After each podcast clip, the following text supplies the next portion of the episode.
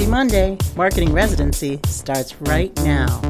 Hi, this is Jan. I'm going to add a bit more information about having video at your business. My last broadcast from this weekend mentioned the antique store, where they are now going to be playing how to videos in a playlist from YouTube that stream on the monitor near the checkout area. Before this, they were randomly playing the news and it was not relevant to their business. So please always be doing things in your business that are relevant to your business. Just this weekend, someone on Gizmodo tweeted how much they hate outdoor cats. Now, that is inappropriate on your business page. What happened most likely is a marketing staffer forgot they were on the Twitter feed for Gizmodo, and that was something they thought was posted on their private Twitter account. So we have got to be careful and always know whose account you're working on.